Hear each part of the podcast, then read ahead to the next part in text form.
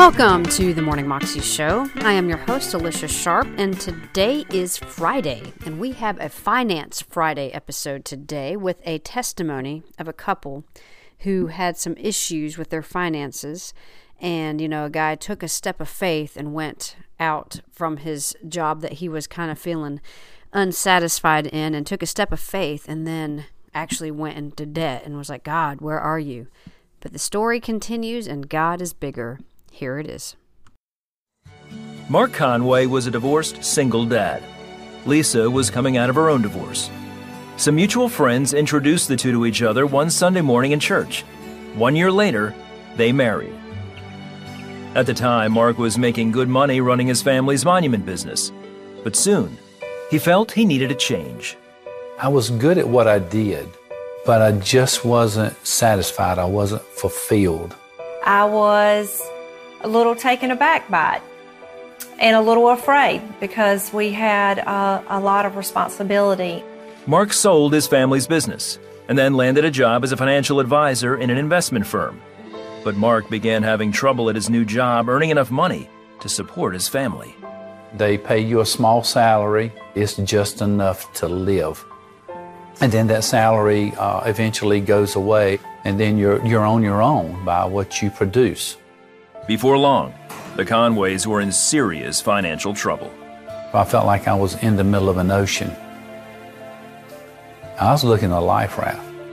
It got to the point that we had to put our house for sale, and I don't know where we thought we were going to live. There was just the money was was going and almost gone.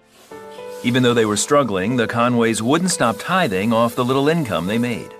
And we put Malachi 3:10 on our computer screen to remind us, and it talks about bring the whole tithe into the storehouse um, so that there will be food in his house. And he says, Test me and see if I will not open the windows of heaven and bless you.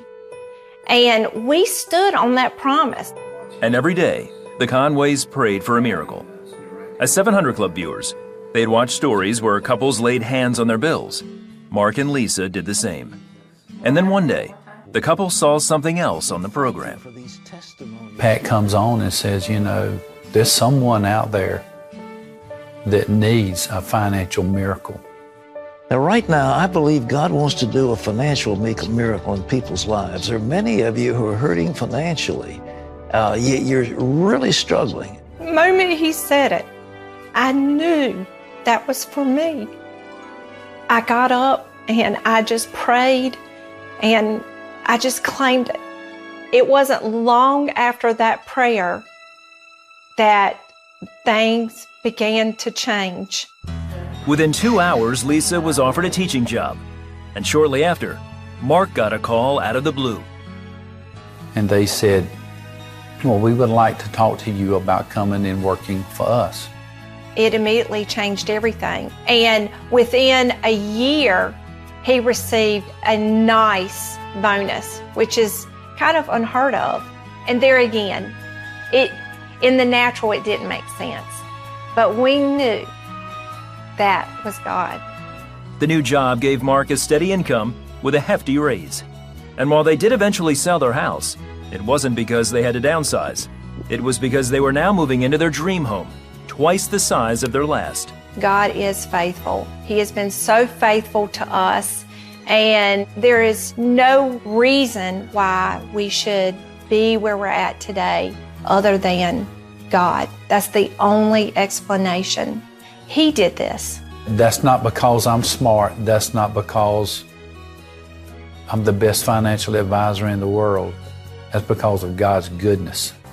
Mark is now a senior vice president at the company that cold called him those years ago and the Conways are bringing home six times more than they did before Mark changed careers.